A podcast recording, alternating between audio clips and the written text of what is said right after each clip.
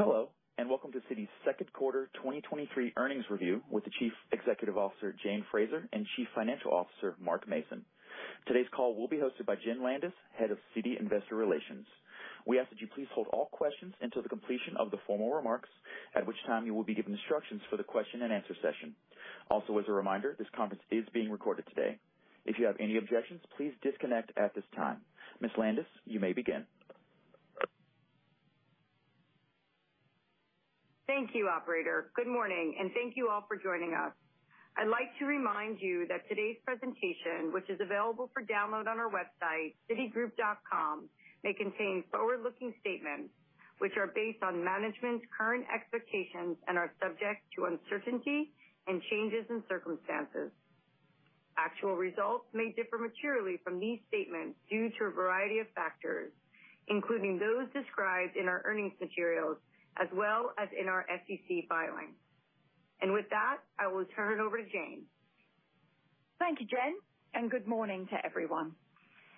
While this quarter wasn't as eventful as the first quarter, it was not without its moments. The global economy continues to be remarkably resilient, although the macro backdrop differs across key markets.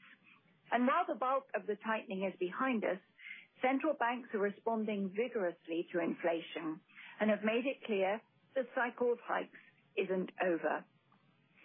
In the U.S., the tight labor market keeps pushing the timing of this elusive recession later into this year or 2024, with the robust demand for services providing a backstop for the economy. The Eurozone has also exceeded expectations. However, most countries there are facing pressure from labor and energy costs, challenging the region's longer-term competitiveness. China is the biggest disappointment as growth decelerated after an initial post-reopening pop. I was there last month, and let's just say, few on the ground expect China to be as strong a driver of global growth this year as some had hoped. So bottom line, globally, we continue to see the same quite challenging macroeconomic conditions that we saw in the first quarter. From Citi's perspective, we continue to see the benefits of our diversified business model and strong balance sheet. We remain laser-focused on executing our strategy and simplifying and modernizing our bank. Despite the turbulence and macro backdrop of the first half, we're on track with the plan we laid out at Investor Day, and we remain committed to our strategy and our medium-term ROTCE target. Today, we reported net income of $2.9 billion and an EPS of $1.33. Our revenues, ex divestitures, are relatively flat to last year, and we remain on track to meet our revenue guidance of $78 billion-$79 billion for the year. We're also on track to meet the expense guidance for the year, and consistent with the plan we shared with you at our Investor Day, we are pursuing cost-saving opportunities to help offset the significant investments in our transformation. In services, TTS continues to deliver, with revenues up a healthy 15%. This was driven by both net interest income and non-interest revenue as we win fee-generating mandates with new clients and deepen our relationships with existing large corporate and commercial clients. We're proud of our number one ranking for large institutional clients, and this week we announced our latest innovation, CitiDirect Commercial Banking, a digital platform to help our growing commercial clients tap into our global network. Securities services revenues were also up 15%, driven by higher interest rates across currencies. We're really pleased with execution in this business as we continue to bring in new assets under custody and administration, which are up by approximately $2.4 trillion in the last year. We've gained 100 basis points in share year-over-year as a result of the investments we've been making. Markets revenues were down 13% compared to an exceptionally strong second quarter last year. From early April, clients stood on the sidelines as the debt ceiling played out. and we continued to experience very low levels of volatility throughout the quarter. Despite this, our corporate client flows remained strong, and we achieved our medium-term revenue to RWA target again this quarter. In banking, the momentum in investment-grade debt has spread into other DCM products, but the long-awaited rebound in investment banking has yet to materialize, and it was a disappointing quarter in terms of both the wallet and our own performance, with investment banking revenues down 24%.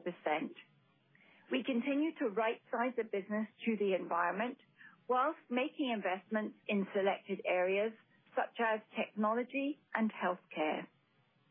In the U.S., taken together, our cards businesses had double-digit revenue growth, aided by customer engagement and the continued normalization in payment rates.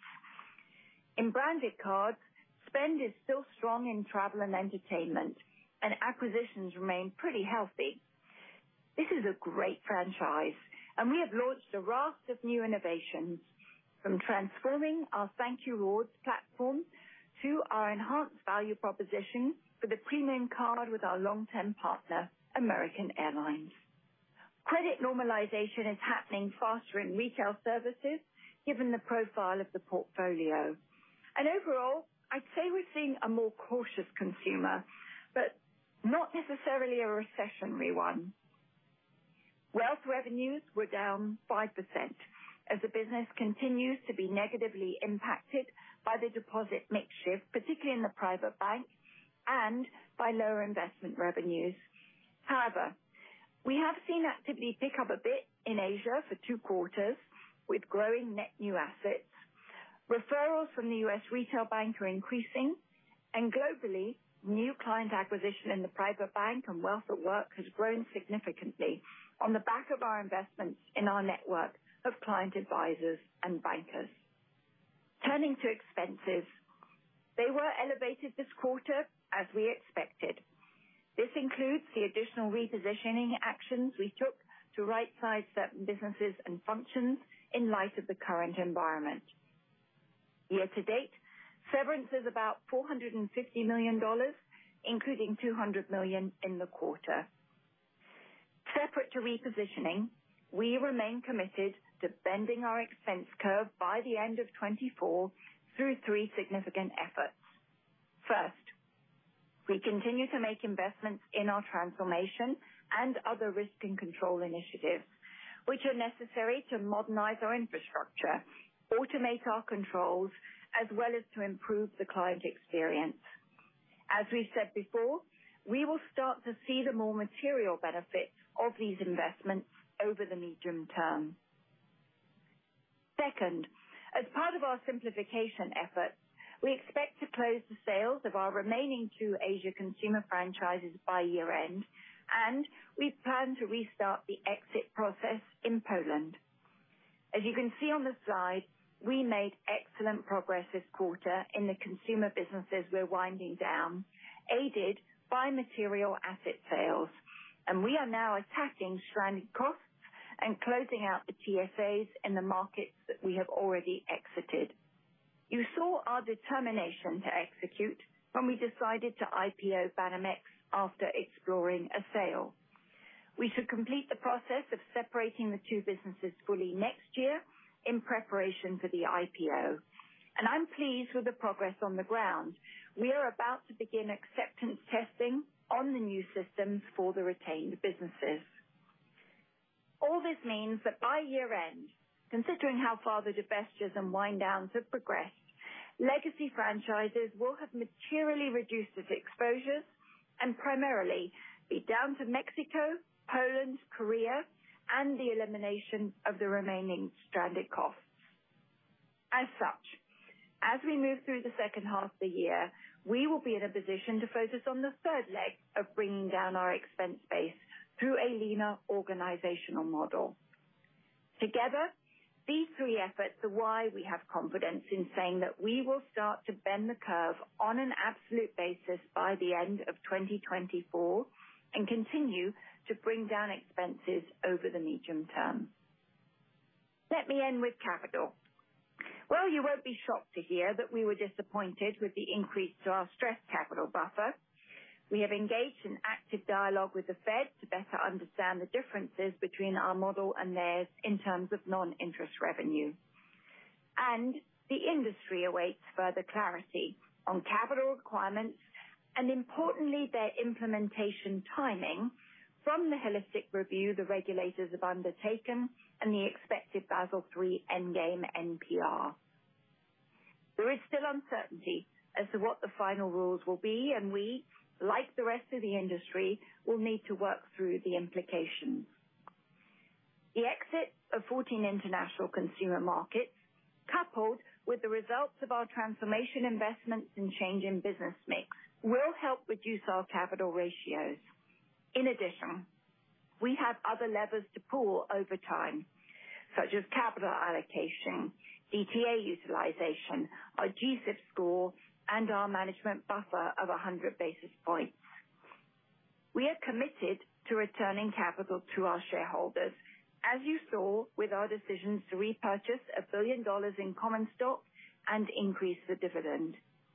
We ended the second quarter with a CET1 ratio at 13.3%.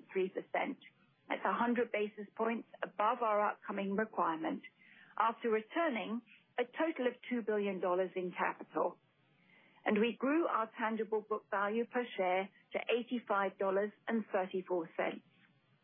Given the environment, we will continue to look at our level of capital return on a quarter-to-quarter basis.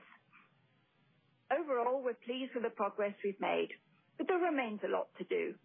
We will continue to update you on the progress we are making every quarter.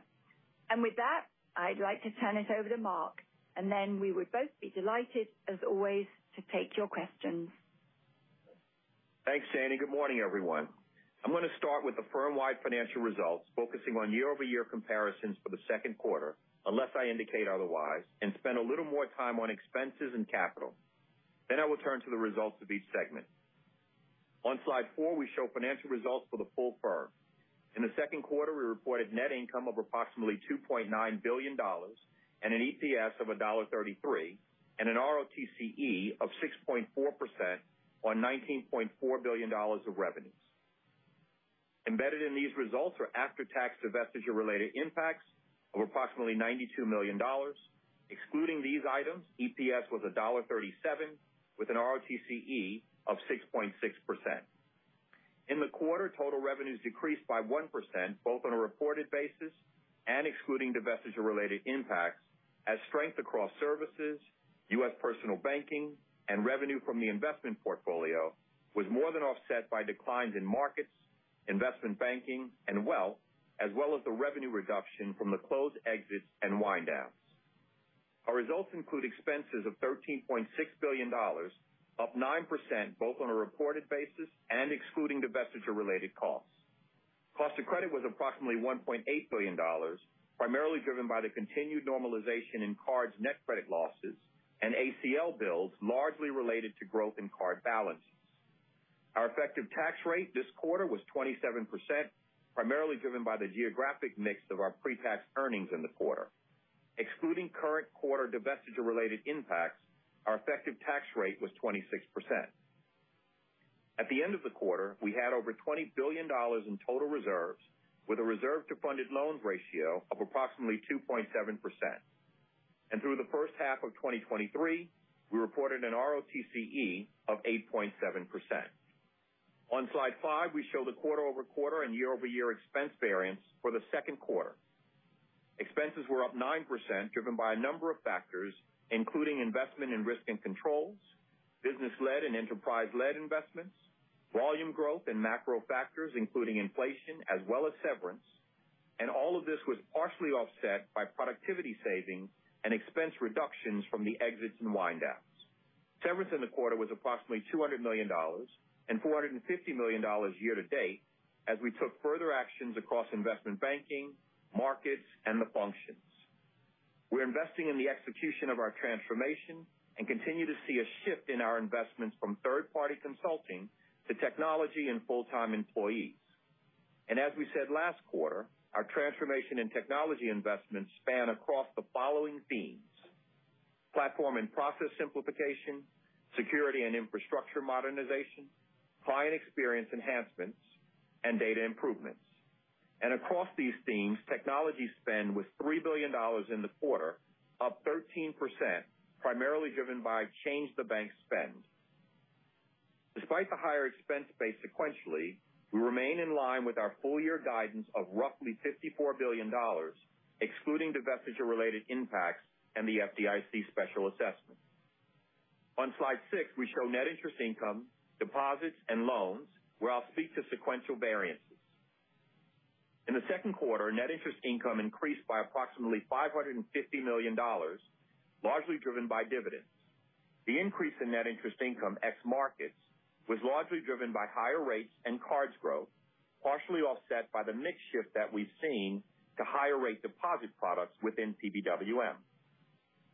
Average loans were flat as growth in PBWM was offset by the wind down markets and a decline in ICG as we continue to optimize the loan portfolio, including a further reduction in subscription credit facilities. Average deposits were down 2%, largely driven by TTS, as we saw some non-operational outflow as expected in light of quantitative tightening. However, underlying this, we did see strong growth in operating accounts as we continue to win new clients and deepen with existing ones. And our net interest margin increased 7 basis points. On slide seven, we show key consumer and corporate credit metrics. We're well reserved for the current environment with over $20 billion of total reserves. Our reserves to funded loans ratio is approximately 2.7%, and within that, U.S. cards is 7.9%. In PBWM, 44% of our lending exposures are in U.S. cards, and of that exposure, 80% is to customers with FICOs of 680 or higher. And NCL rates are still below pre-COVID levels and are normalizing in line with our expectations. The remaining 56% of our PBWM lending exposure is largely in wealth, predominantly in mortgages and margin lending. In our ICG portfolio, of our total exposure, approximately 85% is investment grade. Of the international exposure, approximately 90% is investment grade or exposure to multinational clients or their subsidiaries. And corporate non-accrual loans remain low at about 44 basis points of total loans. As you can see on the page, we break out our commercial real estate lending exposures across ICG and PBWM, which totals $66 billion, of which 90% is investment grade. So, while the macro and geopolitical environment remains uncertain, we feel very good about our asset quality, exposures, and reserve levels, and we continuously review and stress the portfolio under a range of scenarios. On slide eight, we show our summary balance sheet and key capital and liquidity metrics. We maintain a very strong $2.4 trillion balance sheet, which is funded in part by a well-diversified $1.3 trillion deposit base across regions, industries, customers, and account types, which is deployed into high quality, diversified assets. Our balance sheet reflects our strategy and well-diversified business model. We leverage our unique assets and capabilities to serve corporates, financial institutions, investors, and individuals with global needs. The majority of our deposits, $818 billion, are institutional and operational in nature and span across 90 countries. These institutional deposits are complemented by $427 billion of U.S. retail consumer and global wealth deposits, as you can see on the bottom right side of the page. We have approximately $584 billion of HQLA and approximately $661 billion of loans, and we maintain total liquidity resources of just under $1 trillion. Our LCR was relatively stable at 119%, and our net stable funding ratio was greater than 100%. We ended the quarter with a 13.3% CET1 ratio, and our tangible book value per share was $85.34, up 6% from a year ago. On slide nine, we show a sequential CET1 walk to provide more details on the drivers this quarter. Starting from the end of the first quarter, first, we generated $2.6 billion of net income to common, which added 22 basis points. Second, we returned $2 billion in the form of common dividends and share repurchases, which drove a reduction of about 18 basis points. And finally, the remaining 14 basis point decrease was primarily driven by RWA growth as we continued to grow card balances, partially offset by optimizing RWA in markets and corporate lending. We ended the quarter with a 13.3% CET1 capital ratio, which includes a 100 basis point internal management buffer. We expect our regulatory capital requirement to be 12.3% in October of 2023, which incorporates the increase in our stress capital buffer from 4% to the preliminary SCB of 4.3% we announced a couple of weeks ago. And we will continue our dialogue with the Fed to better understand the differences between their modeled results and ours, specifically in non-interest revenue. That said, our strategy is designed to further diversify our business mix to have a more consistent, predictable, and repeatable revenue stream, as well as reduce risk and simplify our firm by exiting 14 international consumer markets. The strategy and the simplification, coupled with the benefits of our transformation investments, will allow us to improve RWA and capital over time. The continued optimization of our balance sheet should not only help SCB, but reduce RWA. This will offset some of the anticipated headwinds in capital requirements and RWA. And we will continue to reassess how and where we deploy capital, and we will continue to reassess the appropriate level of our management buffer over time. On slide 10, we show the results for our Institutional Clients Group for the second quarter. Revenues were down 9% this quarter, as growth in services was more than offset by markets and banking. Expenses increased 13%, primarily driven by continued investment in TTS and risk and controls, as well as approximately $120 million of severance in investment banking and markets, partially offset by productivity savings. Cost of credit was $58 million, as net credit losses were partially offset by an ACL release.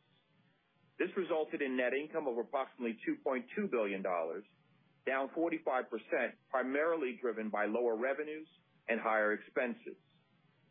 ICG delivered an ROTCE of 9.2% for the quarter and 11.4% through the first half of 2023. Average loans were down 6%, reflecting discipline around our strategy and returns. Average deposits were up 1% as we continued to acquire new clients and deepen relationships with existing ones.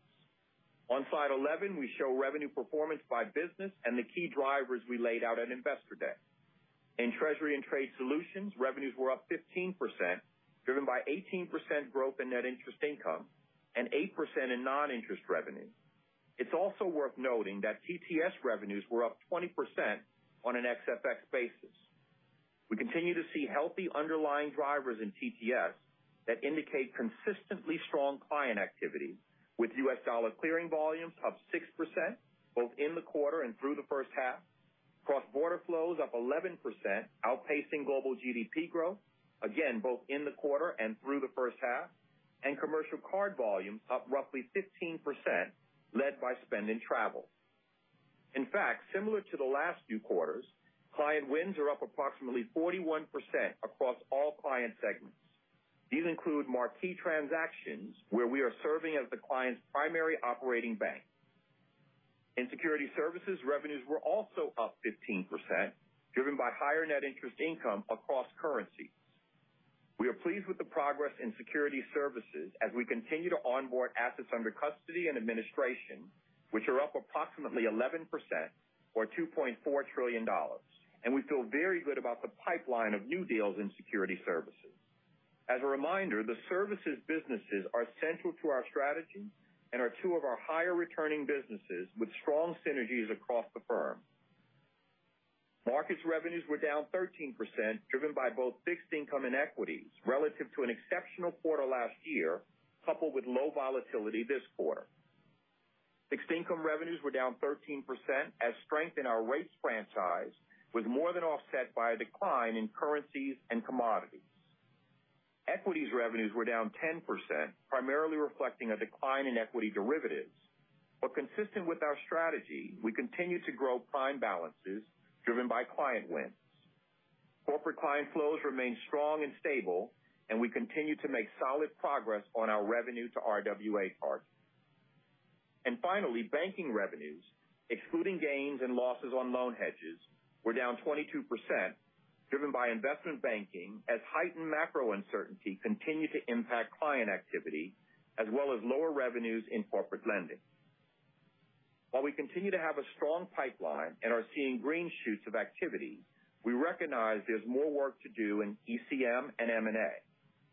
That said, we believe the investments that we've made in healthcare and technology coverage will benefit us over time. Overall, while the market environment remains challenging and there's more work to be done, we're making progress against our strategy in ICG. Now turning to slide 12, we show the results for our personal banking and wealth management business. Revenues were up 6%, driven by net interest income growth of 7%, partially offset by a 6% decline in non-interest revenue, driven by lower investment product revenues in wealth. Expenses were up 5%, predominantly driven by risk and control investments. Cost of credit was $1.6 billion, driven by higher net credit losses as we continue to see normalization in our card portfolios and a reserve build of approximately $335 million, primarily driven by card balance growth. Average loans increased 7%, driven by cards, mortgages, and installment lending. Average deposits decreased 1%, largely reflecting our wealth clients putting cash to work in fixed income investments on our platform. And PBWM delivered an ROTCE of 5.5%, both for this quarter and through the first half of 2023, largely reflecting the challenging environment for wealth and higher credit costs. On slide 13, we show PBWM revenues by product as well as key business drivers and metrics. Branded cards revenues were up 8%, primarily driven by higher net interest income. We continue to see strong underlying drivers with new account acquisitions up 6%, card spend volumes up 4%, and average loans up 14%. Retail services revenues were up 27%, driven by higher net interest income and lower partner payments. For both card portfolios, we continue to see payment rates decline, and that, combined with the investments that we've been making, contributed to growth in interest earning balances of 17% in branded cards and 12% in retail services. Retail banking revenues decreased 9%, reflecting the transfer of relationships and the associated deposits to our wealth business.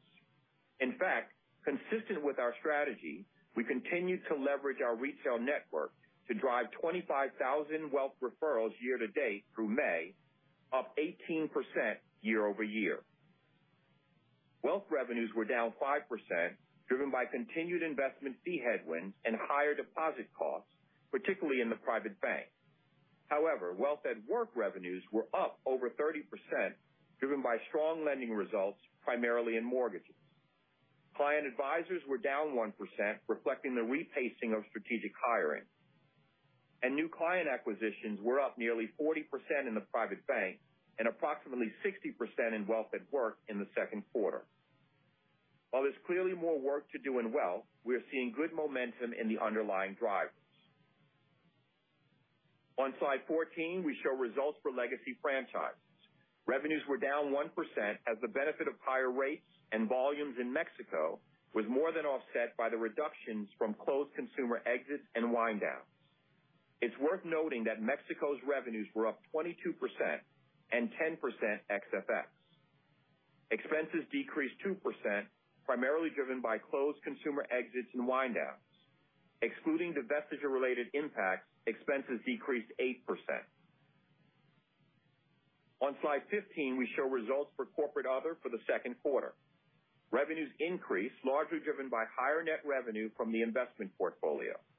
Expenses also increased, driven by inflation and severance. On slide 16, I'll briefly touch on our third quarter and full year 2023 outlook. We are maintaining our full year revenue guidance of $78 billion-$79 billion, excluding 2023 divestiture-related impacts, although the mix has shifted somewhat.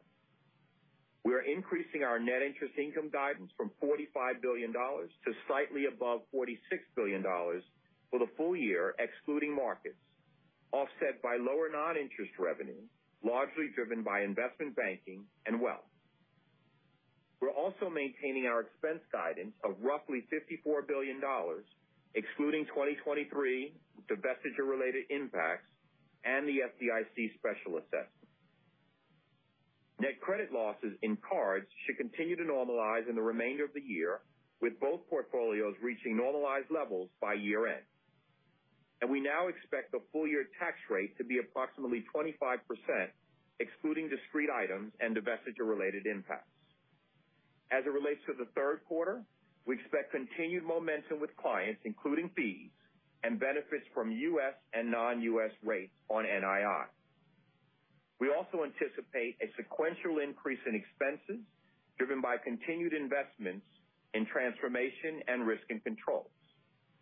Net credit losses in cards should continue to normalize in line with expectations, and our effective tax rate for the quarter should be approximately 25%, excluding discrete items and divestiture-related impacts. And as it relates to buybacks, we will continue to make that decision on a quarter-by-quarter basis. Before we move to Q&A, I'd like to end with a few points. We continue to execute on the strategy to simplify our firm, improve our revenue mix, and bring both expenses and capital down over time. We're seeing solid momentum in the underlying drivers of the majority of our businesses. And as we said at Investor Day, the financial path will not be linear, but we remain focused on achieving our medium-term ROTCE target. And with that, Jane and I would be happy to take your questions. Thank you. At this time, if you would like to ask a question, please press the star key followed by the one key on your touch-tone phone now. You may remove yourself at any time from the queue by pressing star two, and please limit yourself to one question and one follow-up question. Once again, that is star one if you would like to ask a question, and we'll pause for just a moment to allow questions to queue.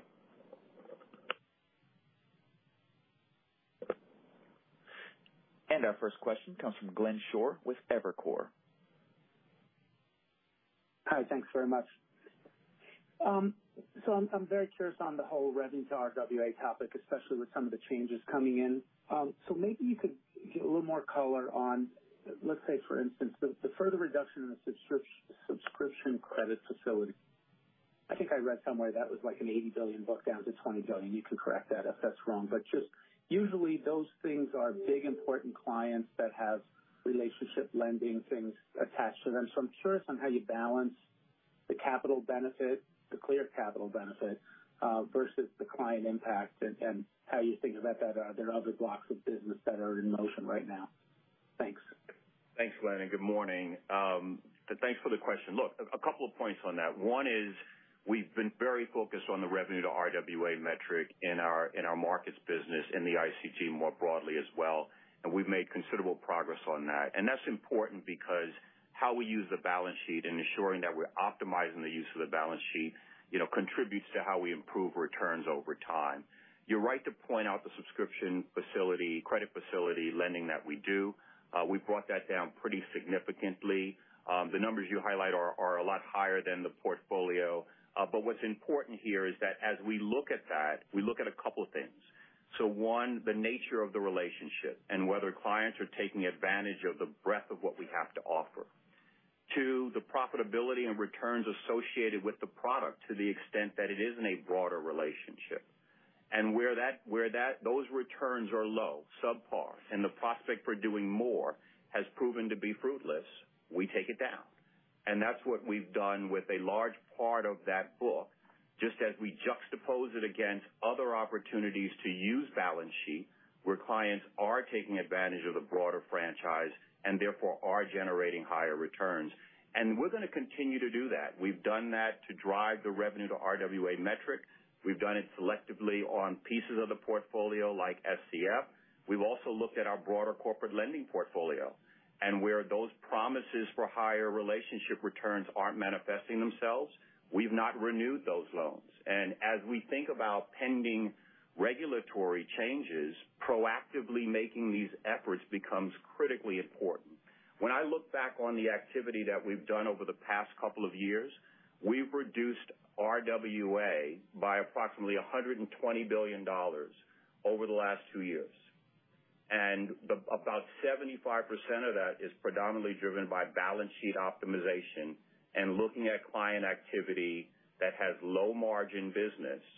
And so this is important for us to to do and to keep doing. I appreciate that, Mark. Maybe just a quick follow-up. On NII, you know, I asked this last quarter too, and um your first half annualized ex markets is running about $1.5 billion ahead of the guide. Is that just the unpredictable nature of of all the moving parts trying to be conservative or uh, anything else in the back half that you're thinking about? Thanks, Glenn. Yeah, we did we did take guidance up to uh above slightly above $46 billion from the $45 billion. I guess there are a couple things, and that's ex markets, of course. There are a couple things to to think about in terms of headwinds and tailwinds that that play through there. Uh, one is, you've heard me mention before that we've reached terminal betas in the in the U.S. Um, two, you know, deposit volumes and the shift mix as we see consumers kind of move into higher returning type, higher yielding type products. And Three, really the wind downs and the exits and the reduction that they will um they will play out in terms of NII. So those are kind of three headwinds as we think about the forecast and the balance of the year. There are obviously some potential tailwinds that play to the other side, including rate movements from uh, in non-U.S. dollar uh, as well as card volume growth. And as we look at those headwinds and tailwinds, our current read is to take it up. Uh but $46 billion or slightly above that feels like the right level in the context of uh, total revenues at $78 billion-$79 billion. And our next question comes from Jim Mitchell with Seaport Global Securities. Hey, good morning. Um, maybe just getting on the expense side, you're keeping Mexico till 2025 now at the earliest, so that'll be on the books longer.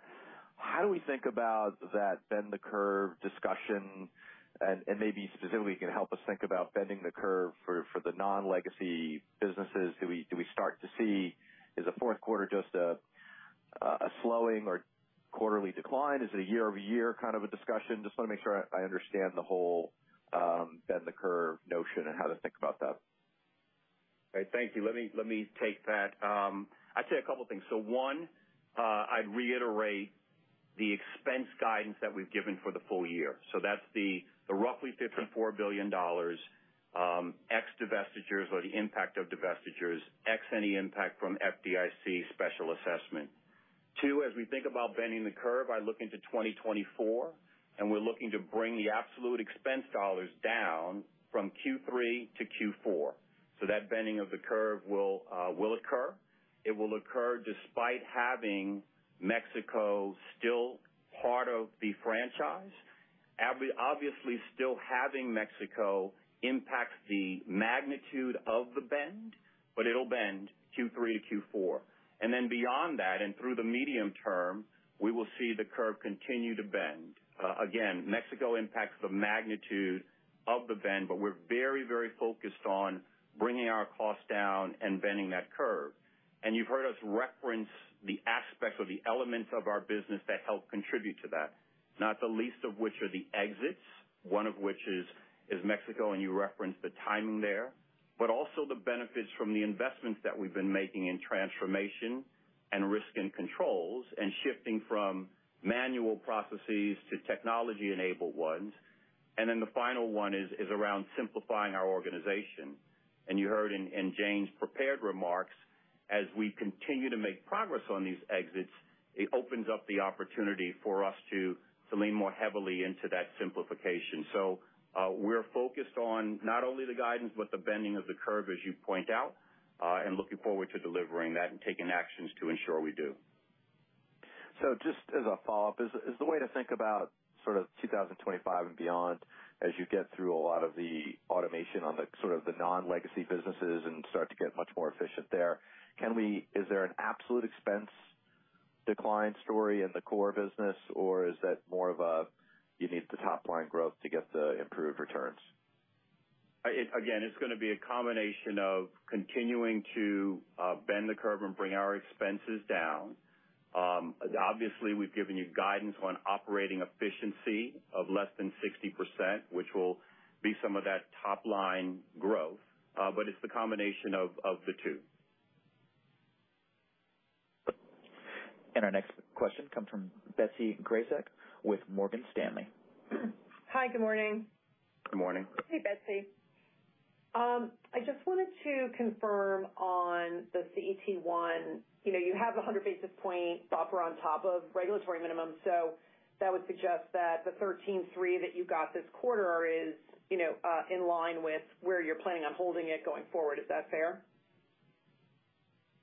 Yeah. So so you're right. We hit 13.3 this quarter, down a tad bit from the 13.4 last quarter. Effective October 1st, the 4.3% SCB comes into play.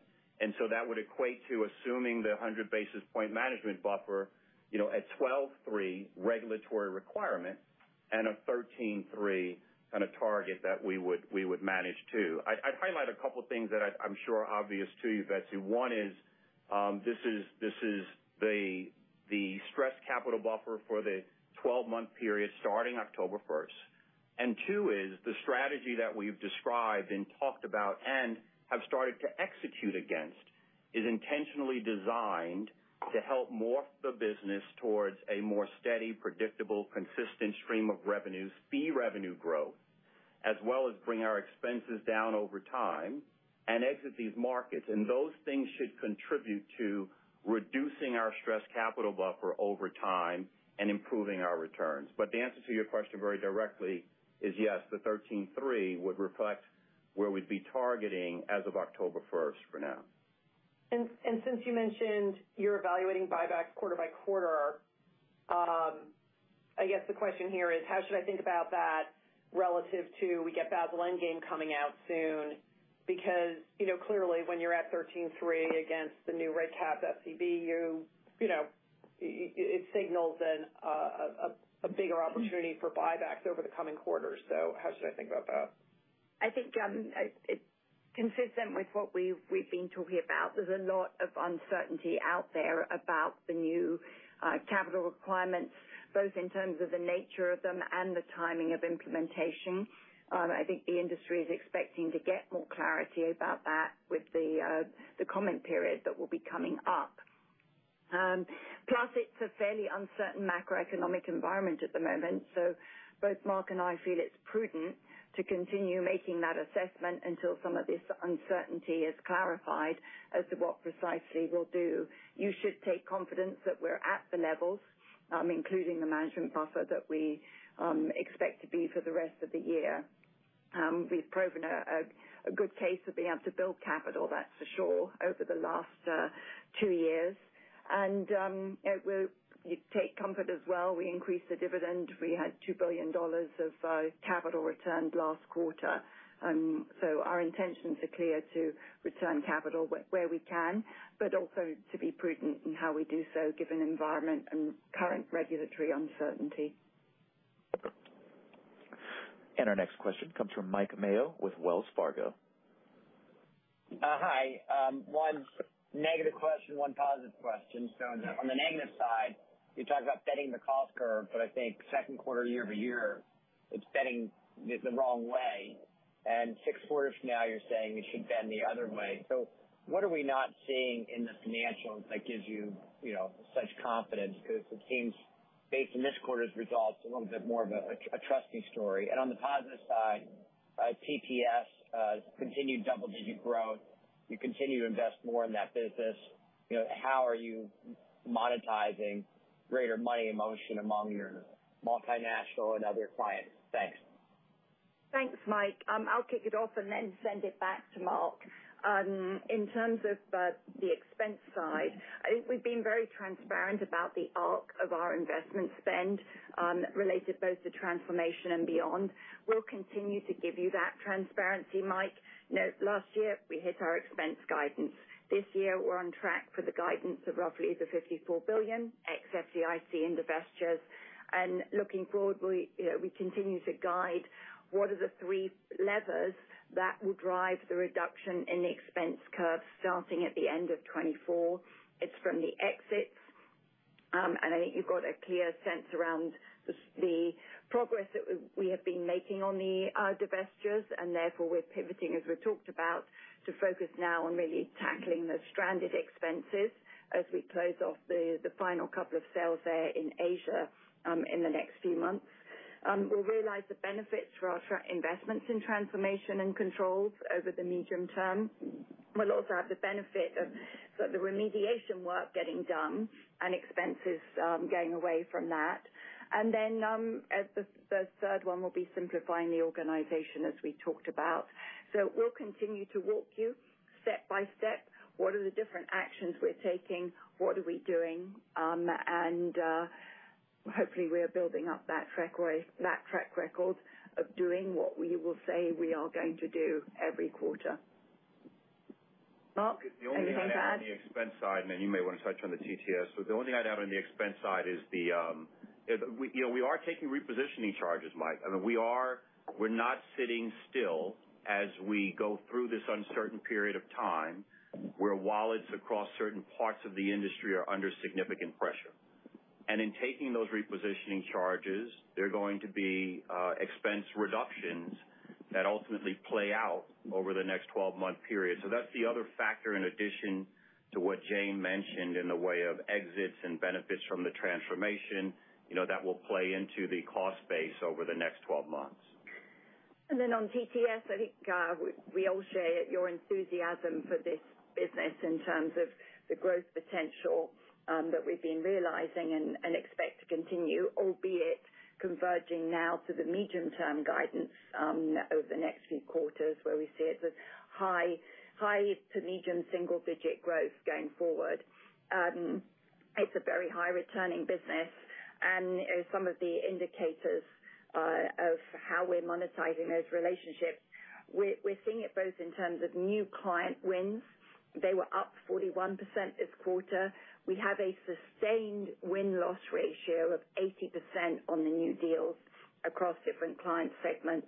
We're also seeing growth that's starting to really kick in from our commercial bank and the expansion of clients in the middle market around the world as we grow out that franchise.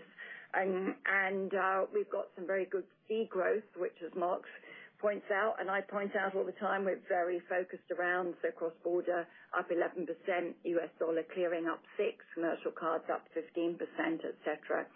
Um, and we continue to invest in the business as well, so to make sure that that 80% win ratio uh, continues.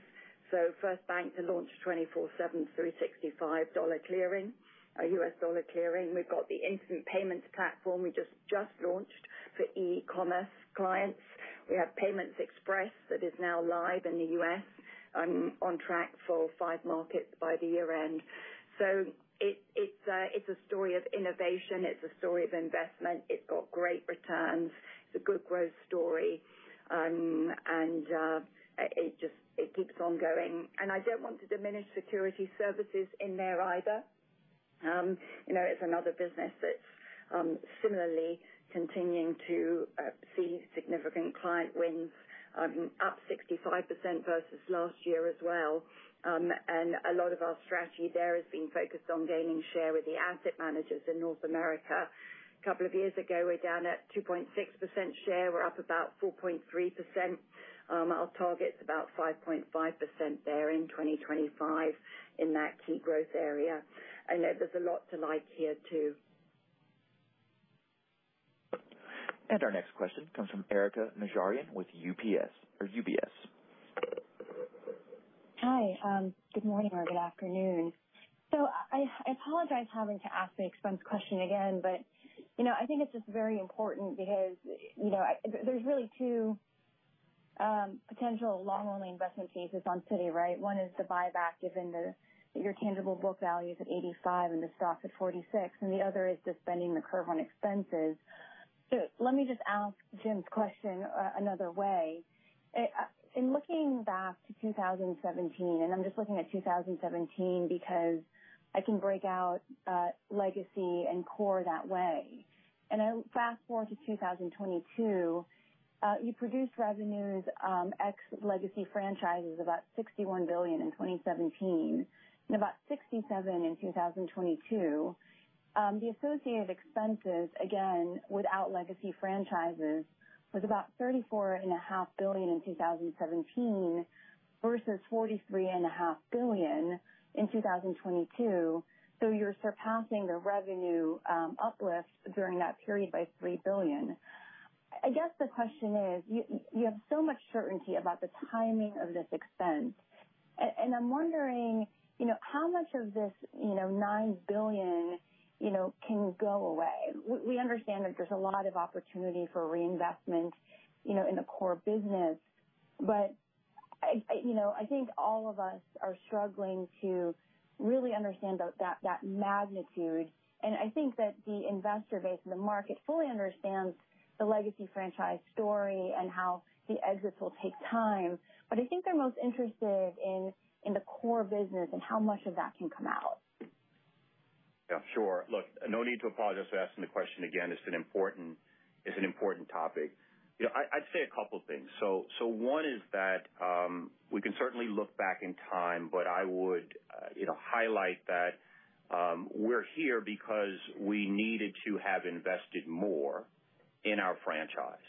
And and so undoubtedly there's going to be an increase, you know, in our expense base that reflects the underinvestment Um, from the past in ensuring up safety and soundness and actually moving towards a more automated operation, a more modernized operations and infrastructure. So there's certainly going to be that. Um, with that said, with those investments come efficiencies.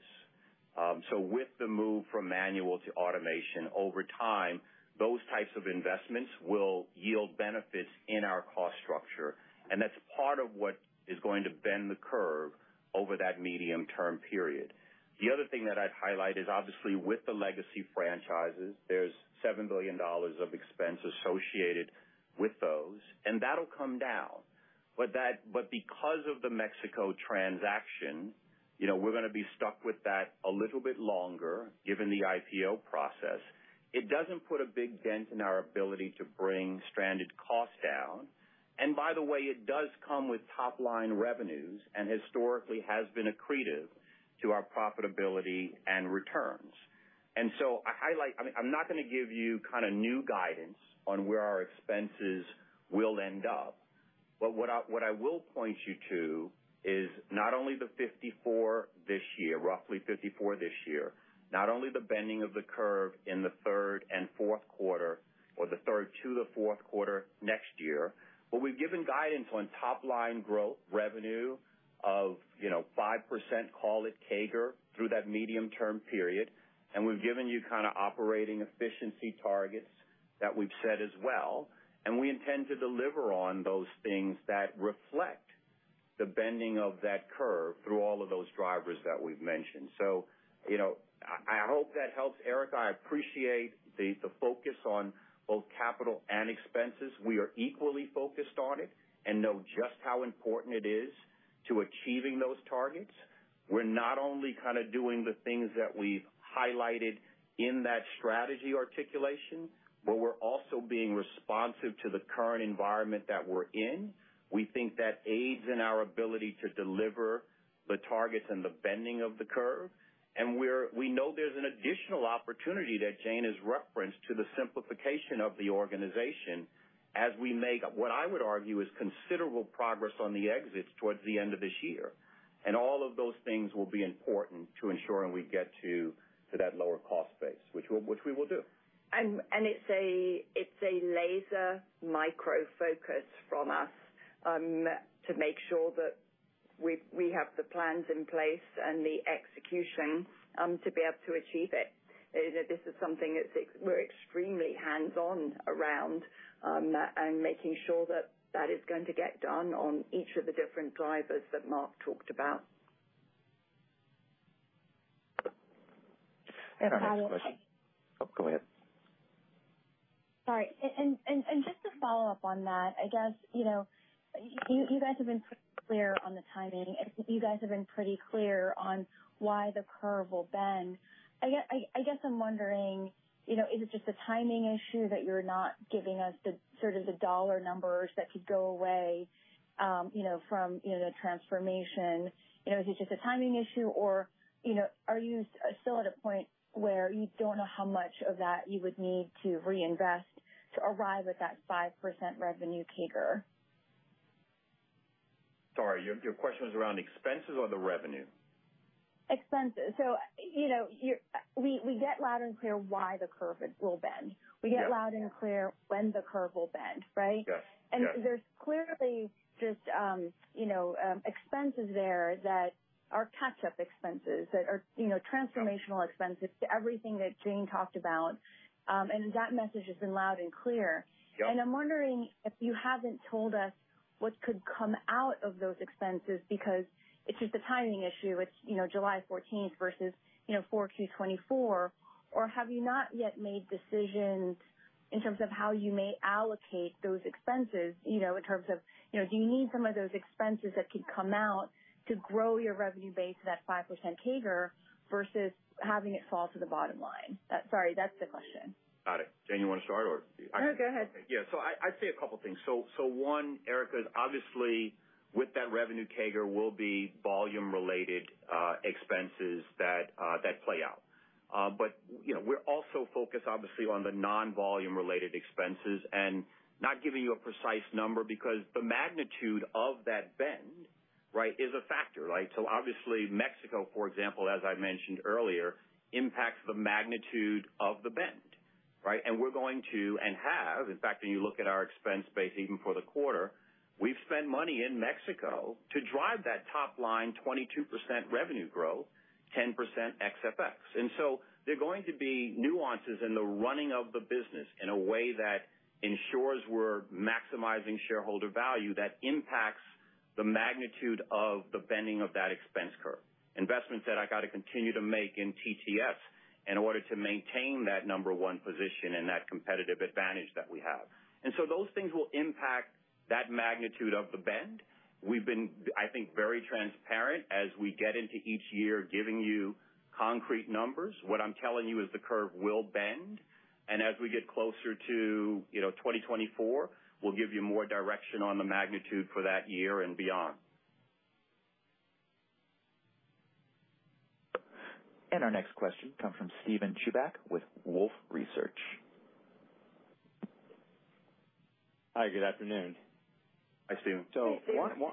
Uh, uh, wanted to ask a question on capital. Uh, just given the recent increase in your SCB, I was hoping to better understand why the 11.5%-12% remains the appropriate long-term objective in your mind. And as we prepare for Basel III Endgame, think through the capital benefit from future asset sales, can you speak to whether that will translate into operational risk capital relief specifically, as it's less clear whether those benefits will accrete even as those asset sales are consummated? I'll kick it off, Mark, and then pass it to you. So you know, when we look, we're confident we're gonna meet the 11%-12% ROTCE target over the medium term. Um, the core drivers of how we get there remains unchanged. One, it's the revenues that we expect to grow by a 4%-5% CAGR as we continue to execute on the strategy. On expenses, it's the uh, clear path to bend the curve by the uh, end of 2024, bringing those expenses down over the medium term. Third, and importantly, it's continuing to optimize our balance sheet, including improving RWA and capital efficiency. And as we referenced earlier in the prepared remarks, you know, different drivers in that that are helpful, exiting 14 international consumer markets, changing our business mix. Um, and I'd also note that the transformation has benefits not only for our efficiency, but it will also support RWA and capital optimization. That said, there's uncertainty around the future capital requirements in the industry and importantly, the timing of their implementation. We, like everyone, are gonna have to work through those implications once we know what they are.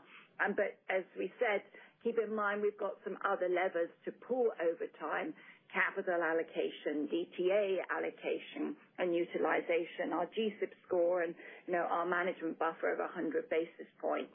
Um, you know, that's where you hear the confidence for us um, from us around the path uh, to executing and that remaining consistent. But Mark, why don't I hand over to you just around consumer market sales and operational RWA relief? Sure. And and again, I think that um, if you look at the, you know, the transactions that we've closed to date, they've generated or freed up Um, about $4.6 billion of capital. The two that remain to be closed in the balance of the year will uh, generate another $1.2 billion or so. Uh, that'll be important to our capital base. I think that you know, we obviously have to see the proposal as it comes out and the NPR. And uh we have to, you know, we'll have a window to respond to that.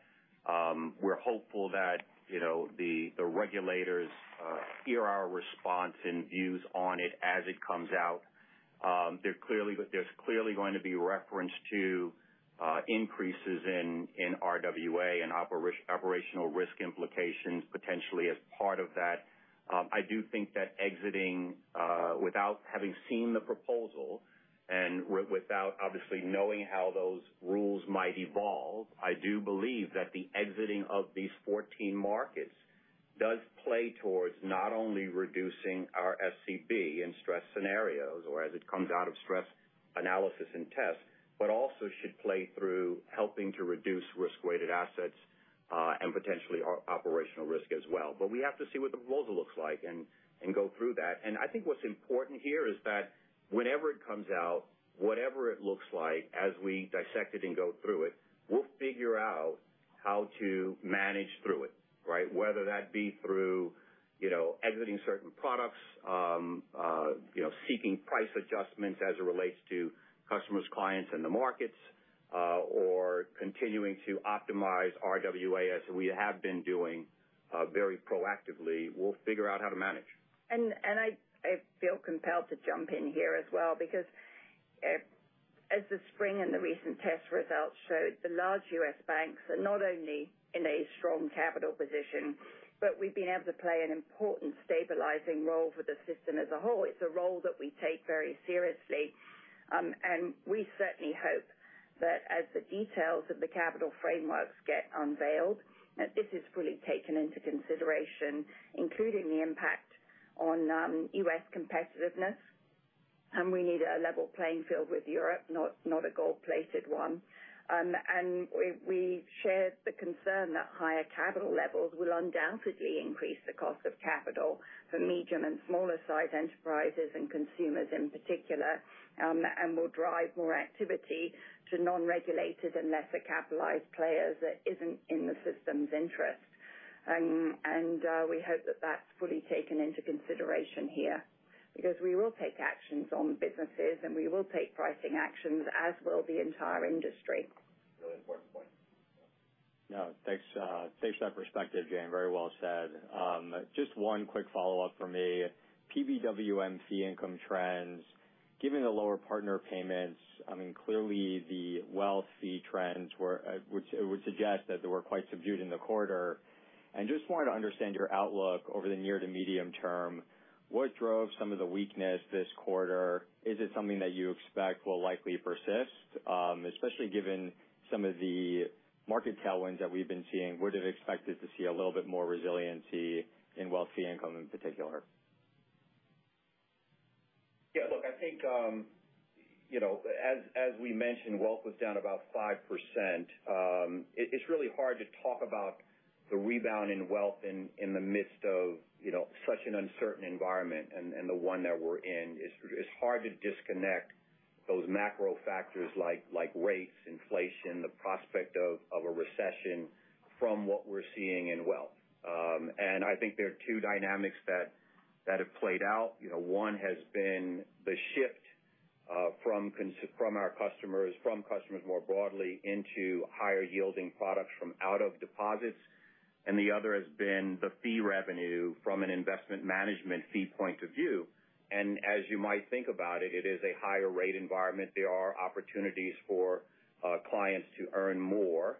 Uh and not until there's greater certainty in the broader macro factors uh will I think we start to see some real momentum tick up there. Now, with that said, a couple of things worth reiterating, which is, we're seeing very strong referral momentum from the retail banking business up through the wealth uh the wealth continuum, if you will. So we've had about 25,000 referrals May year to date from our retail branches into our broader wealth business. That's a good thing.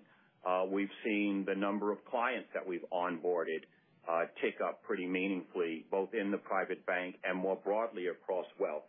Um that's a good thing. Those are things that position us well for where for when greater certainty does play out and these clients start to put monies back to work in the broader investment platform and offering that we have.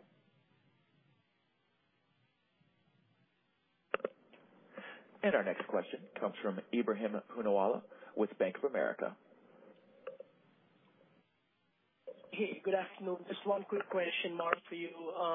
On the on the consumer cards book, you gave some metrics. One, remind us what you reserved for in terms of unemployment rate, macro, and if we do, and whether if we do see in the job market, does that necessarily mean that we'll see a big ratcheting up of credit reserve where you already are? Uh, just some color around that would be helpful. Sorry, just the last part of your question. I'm sorry. If we do see what? Yeah. Yeah. So one, like, where are you in terms of your unemployment rate assumption? And if the unemployment outlook worsens, let's say, over the next six to twelve months, does that mean that you're already reserved, or will we see another big pickup in provisioning as a result of that? Got it. Thank you. Um, look, our our current reserves, as you know, as we think about CECL, we've got three different scenarios. We've got a base case, an upside, a downside. Our current reserves are based on the mix of those three macroeconomic scenarios. It reflects about a 5.1% unemployment rate on a weighted basis over the eight quarters. And it's roughly flat to um, what it was last quarter. Um, what that means is obviously our downside scenario has unemployment that's much higher than that, closer to 7%, or call it 6.8% or so. That's kind of how we've thought about unemployment. Um as we think about the reserves you know, each quarter, obviously, we take a look at the macroeconomic factors and how they're evolving. Our base case today assumes a mild recession, and reserves in the future will consider how our weighting towards downside, upside, and baseline may morph subject to our outlook, um and volumes. Those are the two factors that influence whether we're increasing reserves or not. I would point out, though, that in addition to unemployment, and because unemployment has been as stubborn as it has been, if you will, uh, we also look at debt service coverage ratio um, as an important factor as we think about our consumers, as we think about their balance sheets, as we think about the risk that they may or may not be facing. Unemployment is an important factor, but um, we've flexed our thinking in light of the environment and in light of how behaviors have been shifting, and that's an important factor in how we think about our reserves as well. I feel very good about the level of our reserves. You heard us mention earlier, we've got $20 billion of reserves. We're well reserved across the portfolio. But those are all important elements to it. That's helpful. And just one very simplistic question. When you talk to some of your largest shareholders, those who are optimistic think you can hit your ROTCE target medium term by 2025. Is that a realistic expectation given, I appreciate Basel's changes, you answered like, 10 questions on expenses, but should we expect uh, the groundwork through 2024 that we hit that medium-term target in 2025? Just your degree of confidence with it.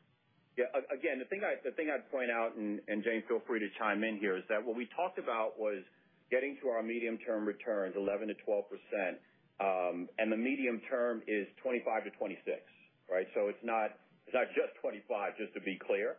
Um and we do continue to feel very confident around our ability to do that. You heard us mention the levers that we think will contribute to that. Uh obviously, capital is important and how that evolves. Uh, and we continue to kind of work to optimize the balance sheet while serving our clients effectively and importantly, growing the strong businesses that we have that that are high returning as well. And our next question comes from Matt O'Connor from Deutsche Bank. Uh, hi. Um, actually, a follow-up on credit here. You talked about continued normalization of credit card in the back half of the year, and just wondering, um, you've got the normalized loss rates on slide 22. Are you still thinking you'll hit those, I think, exiting this year or early next year? I think at one point you said um, they might go a little bit above that before they kind of come back to a normal level. Uh, is that still the case? Yep. Thanks for the question. The the answer is yes. We still expect for both portfolios to to hit those normal levels uh, you know, sometime at the end of the year. Uh, the normal levels, as you point out, are on the page for both branded as well as for Retail Services. We would expect, again, subject to how and when this mild recession kind of plays out, we would expect that they would tick higher uh, than that before getting back inside of that range. But again, all of this is tied into how we've uh, calculated our reserves, the delinquencies that we're seeing, uh, the mix of the portfolio, which again skews towards your higher FICO scores, and the customer behaviors that we're seeing, which play through not only that cost of credit line, but also plays through the growth that we referenced earlier in the top line. But the short answer is yes, that's still our thinking. And and as Mark said, I think we feel we feel good about our positioning as a prime, but also a strong credit proposition that we have. Um, we're seeing stronger demand for the credit-led products such as value cards, bulk on installment loans, as well as the service-led engagement um, for the more prime customers. Um and so that that's also going to be a valuable factor driving growth and profitability as well. And on the follow-up, and this is not really Citi specific, but for the card industry or a lot of the banks that are in card, you know, everyone's talking about kind of getting these normalized levels, you know, just call it in the in the near term here, next couple quarters. And I guess just thoughts on getting this normalized level of losses when unemployment is you know, all-time low, you know, wages are growing. Obviously, there's inflationary pressures, but it's just a little uh, surprising. Again, not Citi specific, but it's a little surprising that you know, we're getting this normalized state when you know, things feel like they're pretty good. Yeah, I think, well, also normalized state back in 2019 was also pretty good. So You're not hearing any alarm bells ringing from Mark or myself at all here on the U.S. consumer. I think we see the U.S. consumer as resilient. We've talked about them being cautious, but they're not recessionary. Um and We are seeing more pressure on the lower FICOs. Um, we don't have a large number of that in our portfolio, but you know, that is where we're seeing um, more of the normalization happening on the payment rates, for example, um, and other behaviors in there. So it's quite localized, but I don't think we should be overly concerned here about the health of the U.S. consumer. And as Mark said, we're in a very unusual environment. Higher inflation, these rate levels, and a strong labor market. And under those conditions, it's the debt service ratio, as he said, that we think is a more useful leading indicator um, that we keep a close eye on. Just remember, it's a return to normal. Yeah. And our next question comes from Gerard Cassidy with RBC. Hi, Jane. Hi, Mark. Hey.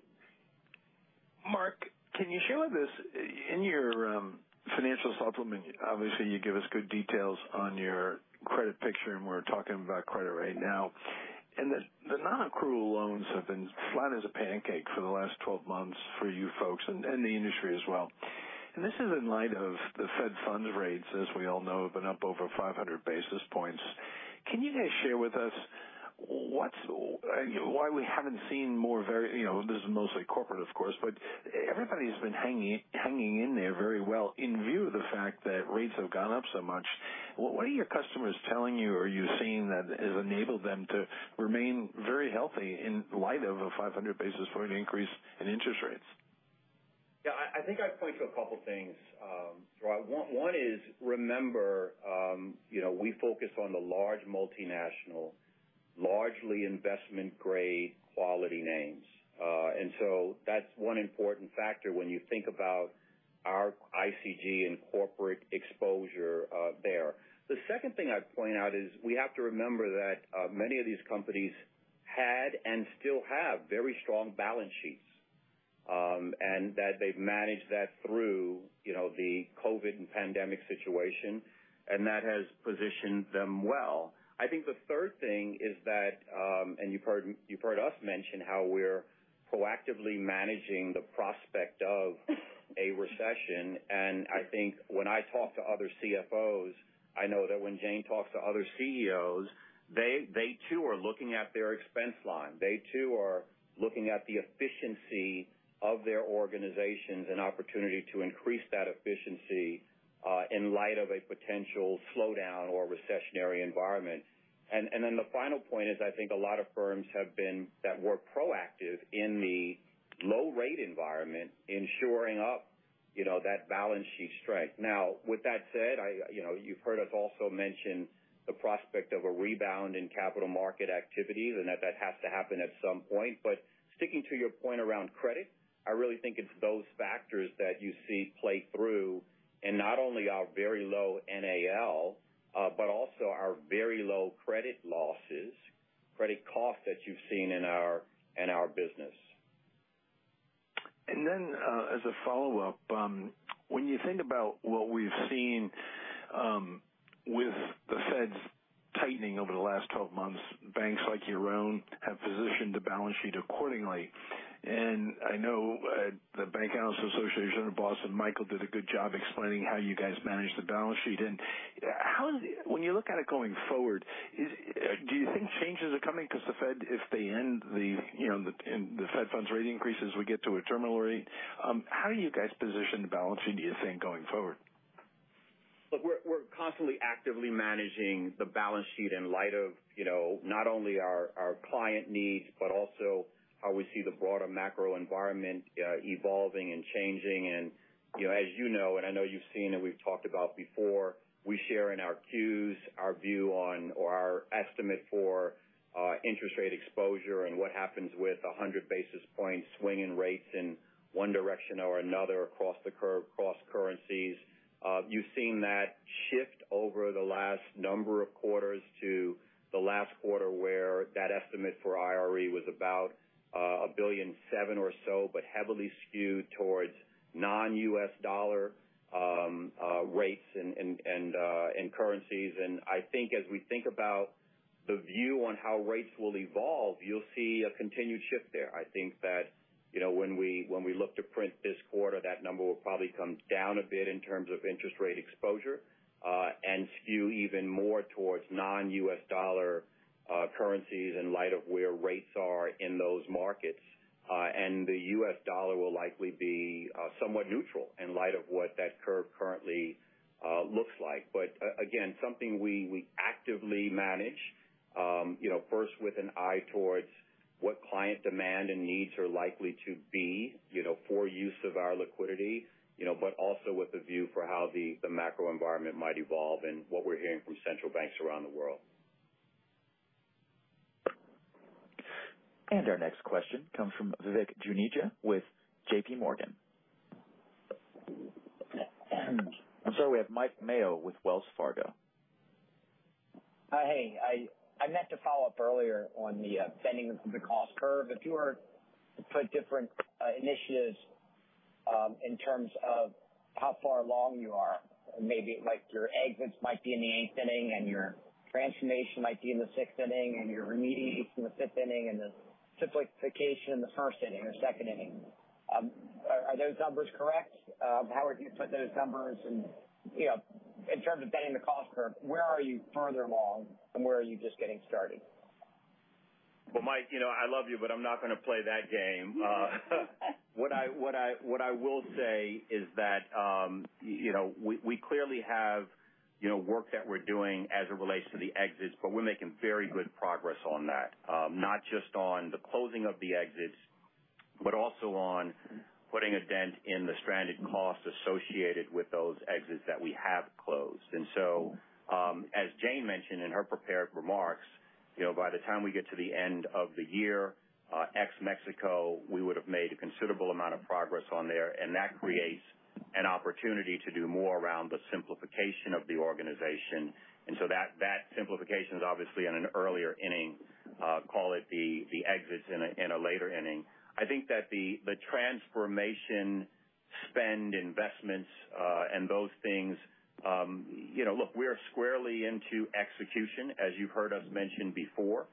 Um, and as I've mentioned, the expense base around that is going to continue to morph from spend that we've made around uh, third-party consultants and that helped in the crafting you know, of the plan towards technology, towards people that are critically involved in the execution of it, and then a downward trajectory towards the benefits we get from that technology in reduced operational expense. And so it's a multi-year journey. We've talked about that.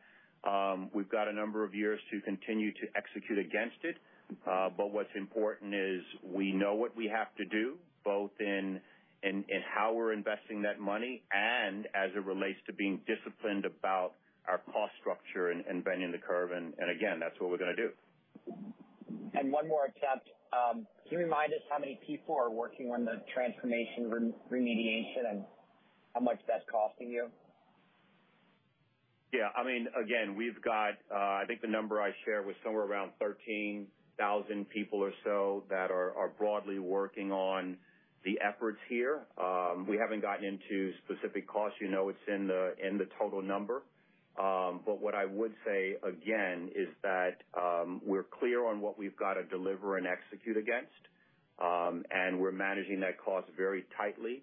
Uh, we're constantly looking at opportunities to deliver on those transformation deliverables more efficiently, leveraging more technology, leveraging AI in some instances. And so we're not just taking those execution plans as they were crafted and delivering against them, but we're looking for efficiencies in even the execution plans as they're constructed today. And that that's important for us to keep doing.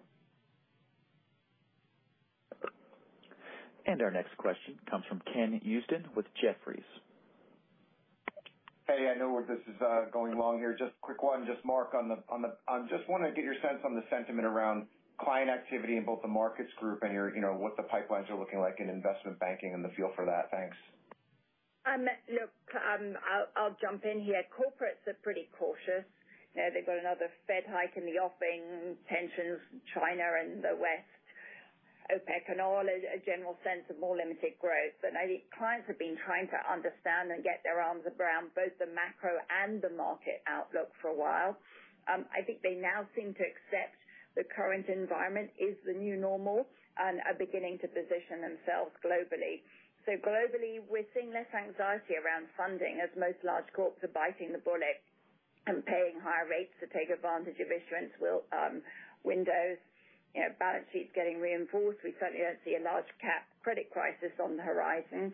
And on the IB side, it remains, you know, the pipeline is robust. There's a lot of pent-up demand for M&A, but it's it's hard to predict when that pipeline will unlock. ECM had tangible momentum over Q1, and we're also seeing sponsor-led fin showing signs of improvement, but both of those are from a very very low base. Um and on the investor side, most investors stayed on the sidelines in Q2. Um, the debt ceiling was a bigger topic than economic news was, and then it was a very low vol environment. We saw a bit of pickup at the beginning um, of uh, with the light bump in volatility the last few days, but I wouldn't call that a trend yet. Thanks, Jane. Our next question comes from Charles Peabody with Portales. Uh, yes, good afternoon.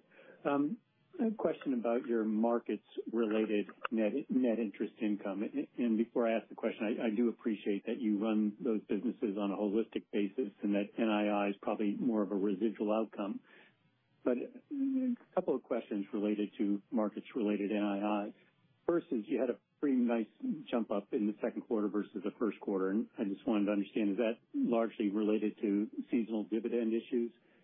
And then secondly, you have a positive um, NII outcome where a lot of your money center brethren will have a negative NII outcome for markets. And I was just wondering what the difference is. Is it the outsized FICC business relative to equities, or is it the international, or is it how you hedge? What's the difference on that? So those are the two questions. Thanks for the question, and thanks for um, the acknowledgment that we do manage our markets revenues in in total. Uh, so I appreciate that. Uh, what I would say in terms of the markets NII is, uh, you captured it right, which is the dynamic that's playing out between first quarter and second quarter is in fact dividend season. Um and you know, again, given the globality of our franchise, um, the dividend is not just a dividend in any one region, but dividend in multiple regions playing out over the course of the first and second quarter.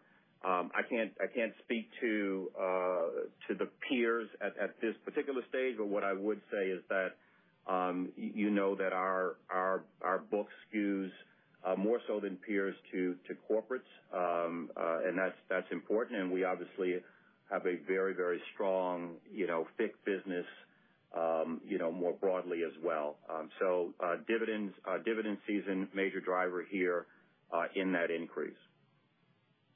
Okay. And and just as a follow-up, is there any sort of directional guidance you can give on markets-related NII? I mean, does it I mean to the extent second quarter was bolstered by dividends, it comes down in the third quarter, but then does it go back up in the fourth quarter? So would the second half be kind of equivalent to the first half? Charles, I really appreciate the attempt there. Uh, I'm not going to give any any any further guidance on the breakout of the of the NII. I will reiterate the the ex markets NII increase, by the way, to to plus 46. Uh, but Thanks for the question. I appreciate that. And our next question comes from Vivek Juneja with J.P. Morgan. Hey, Vivek. Hi. Thanks. A couple of questions. Number one, capital, Jane and Mark, going back to that, should we expect that given what you've mentioned, given everything going on in the regulatory environment, that ratio you're at currently, it should grow um, in anticipation of what may come or likely to come with all the regulatory stuff? Or are you going to um, try and keep that closer to the 13.3? I think we're going to see exactly what the framework is that comes out, um, and then the implementation timeframe for it, and then look at making adjustments to the plan. Also hoping that the comment period is taken seriously, um, and the different considerations I talked about earlier are taken into effect. Then we'll work through um, what are adjustments we make, pricing, capital reallocations, et cetera, the playbook that you would expect, the same one that we've done with SA-CCR and we've done with a number of other pieces. Um and uh we we would also hope to see our SCB you know, in a different place for the same reasons we talked about earlier, Vivek, because there's a lot of volatility in that SCB dependent on the scenario that comes out every year. I would say given the shift we're making in the business model, you know, we'd expect to see that one come down. The only thing I'd add is the, um, you know, again, the CET1 ratio of the 13.3 as of October 1st would be a 12.3 reg required level and 100 basis points of the management buffer. So that would be what we'd be held to as of October 1st. As Jane mentioned, the NPR, as it comes out, we'll take a look at that and see if there are implications on the CET1 stack, but more likely implications on the risk-weighted assets. Yes. Right? And what's really important there, aside from the very important points Jane made in terms of um, it considering broader factors, is the timing of the implementation of whatever that final rule Uh, includes. And and obviously, the more timing for implementation, uh, the more of an ability it gets for the industry to think about how to absorb you know, the implications there. Right. But I'm presuming you'd want to go sooner rather than later because the market's going to expect that, um, rather than take a full three years or whatever the Fed might give you. You know what? I'm really interested at this point in seeing the proposal. Um, and then we'll have a chance to kinda to really react as an industry and as a firm. Uh, completely unrelated, if I may. Non-interest-bearing deposits, what are you seeing given you're very heavily corporate driven? Um, when I look at your point to point, because you don't give a full average balance sheet, uh, it's only interest-bearing related, but the non-interest bearing is only available on a period end. Look at that, there was a big drop in the U.S. Uh, this quarter. Anything unusual? Is that accelerating? What are you seeing amongst your clients? People still waking up? Uh and what have you factored into your NII guidance for that? Um, well, again, I think the point I'd make here is that we continue to see clients shift from, um, you know, kind of, non-interest-bearing deposits and into uh both interest-bearing and, you know, CDs and, and other higher yielding, um uh you know, products in light of the rate environment that we're in. And uh I would expect us to, you know, continue to see those types of shifts subject to how rates continue to evolve. And again, on the corporate side, uh we've seen in the U.S. clients have reached kind of those terminal that terminal level, uh, terminal betas, I should say. Um, uh, outside of the U.S., um, rate hikes, I think, are still in the future, as Jane alluded to, and the terminal betas have not quite yet been reached. Uh, but in terms of the non-interest bearing, we are seeing, you know, that dynamic play out. Thank you. This does conclude Citi's second quarter 2023 earnings review call. You may now disconnect at any time.